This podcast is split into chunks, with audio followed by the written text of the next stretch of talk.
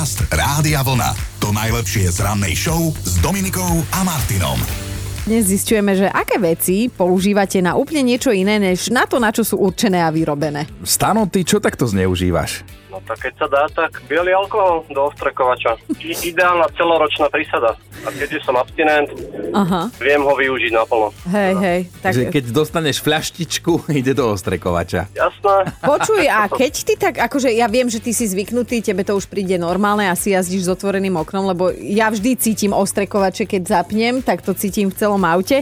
A ty, keď niekoho vezieš, čo on na to? Prekvapí ho táto vôňa lesa? Mm, nemyslím si. Ma poznajú, úplne v pohode. Tak vedia. Ach, Stanko, Stanko. Tak e, na zdravíčko a toto je ešte Štefánia. U nás to bolo, keď ešte neboli televízory na diálkové ovládanie, tak dvaja synovia. Vždy sme sedeli a povedali im, choď prepnúť televízor, tak chodili prepínať. Ale toto poznáme všetci presne. Kto z nás Áno. nebol ako dieťa diaľkové ovládanie ani nežil? Áno, áno, presne Inak tak. Presne si to viem predstaviť, že urobili ste jedného, hej, ale keď bol unavený, potrebovali ste náhradný diaľkový ovládač, tak preto máte dvoch synov. Jasné. Áno, áno. Dnes jednoducho vymeníme baterky, vtedy sa na to robili deti. Podcast Rádia Vlna. To najlepšie z rannej show. Pravá láska prekoná všetky prekážky. Z tvojich úst to znie tak romanticky, ale áno, roztopil nám srdiečka príbeh dvoch zalúbencov z Indie, ktorí kvôli vlastnej svadbe museli dosť veľa vytrpieť. Akože tú klasiku poznáte, zasadať si poriadok, riešiš fotografa, vybavuješ prstene, kapelu, výzdobu, urazenú tetku z druhého kolena, že prečo si ju nepozval aj s mužom, aj s deťmi.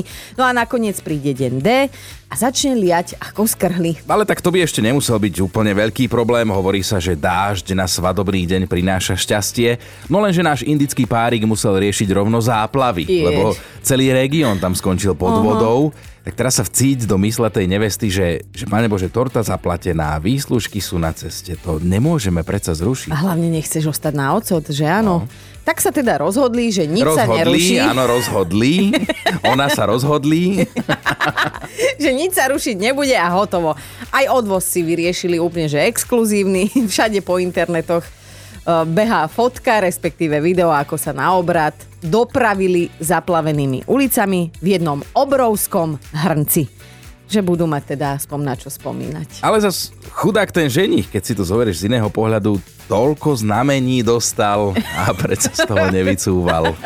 Dobré ráno s Dominikou a Martinom. Očkovanie je teraz akože pomerne veľká svetová téma, ale vedeli ste, že sa očkujú aj také koaly? No ale tie proti chlamídiám, takúto netradičnú očkovaciu kampaň spustili teraz austrálsky ochranári. Koály totiž to majú s týmto ochorením vážne problémy a keď ho dostanú, ťažko s ním bojujú a potom je ohrozený celý druh. No aj človek môže dostať chlo- chlamídie a u nás sa to dá teda preliečiť antibiotikami, lenže tie koalám poškodzujú tráviaci systém, ktorý majú teda vycibrený na to, aby dokázali tráviť tie kvanta eukalyptových listov, ktoré papajú im inak nikdy nesmrdí z úst. No. Takže očkovanie je pre ne naozaj jediné riešenie, alebo ešte nerozmnožovať sa, ale tak zase to ako vysvetlíš, ale že ne, ne, Rozmnožuj ne, sa. neondi.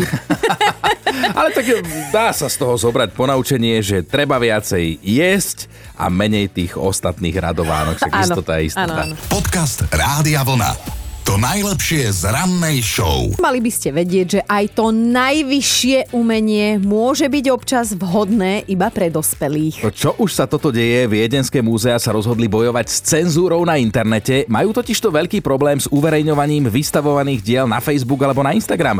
Sociálne siete totižto majú prísnu politiku zákazu nahoty, a tak aj na obraz nahej Venuše zo 16. storočia dávajú tam stopku a vyhodnocujú to ako nevhodné.